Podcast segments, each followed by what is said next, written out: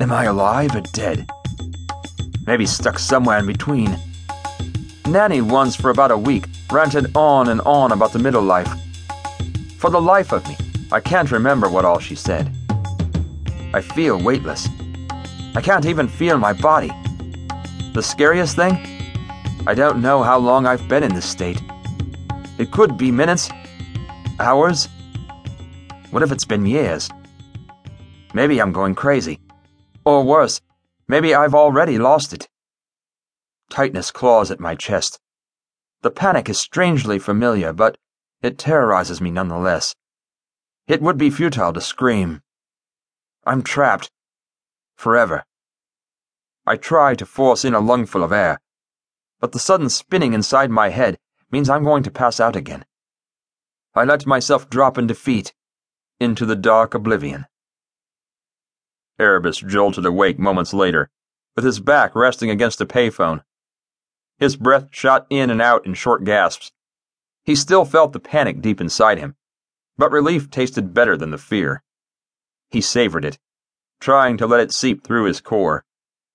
Slowly, his heart began settling into its regular rhythm. He glanced around and up at the sky. The absence of the sun indicated it was just past dusk, Reddish brick buildings and houses lined the streets. Square buildings with little history to them. Rubbing his chin, he realized he wasn't in England. The architecture was too American. It couldn't be New York City. Everything looked too quiet, too country, with not enough skyscrapers. Then he remembered. Well, at least he knew the city, if nothing else. Ithaca. Gingerly, he stood, Brushing the dirt off his pants, he felt his back pocket. Thank goodness. His wallet was there. He checked his coat pocket as well. His phone rested neatly inside. He hadn't been mugged. His fingers ran through his short hair as he tried to collect his thoughts. I've been out. Asleep? Deep down, he knew the truth, but wasn't ready to face it. Looking both ways, he crossed the road and headed towards the Starbucks. Nestled between two buildings, its quiet atmosphere was inviting. He needed coffee. It felt too early to do anything else. As luck would have it, the Starbucks was empty except for the counter girl.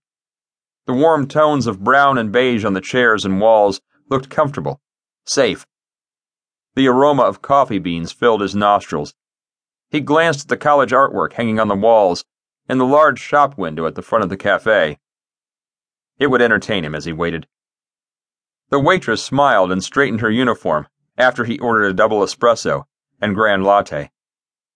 He pulled out his wallet, a bundle of $50 bills nestled neatly inside. He handed the cute dark haired girl a crisp bill, making sure to add a $20 tip. Money could talk when he wanted silence. Carrying the coffees, he headed toward a brown leather chair near the window. He spotted an abandoned newspaper along the way and tucked it under his arm. Settling into the seat, he checked the date on the paper. Friday, October 13th. No wonder I feel off. He wasn't superstitious, but it did feel slightly ironic. He sighed. Maybe there'd be some kind of party tonight booze and free entertainment, the benefits of living in a university town. Maybe it'd take his mind off things. A young couple walked by outside, hand in hand. He glowered at their backs as an unusual stab of jealousy filled him. He would never have that. He'd tried once, and it was the biggest mistake he'd ever made. The couple disappeared around the corner, along with his thoughts of them. Fresh, cool air swept by as the door of the cafe opened. He ignored the new customer, picked up his latte, and cursed when the piping hot liquid spilled against his hand. How are you doing this evening, Erebus? He cringed as he set his mug down on the table beside his chair. He'd hated his name since the beginning of time, and his dislike for the man seemed equal at the moment. Hello, Janice. He didn't glance at the man standing beside him. You all right?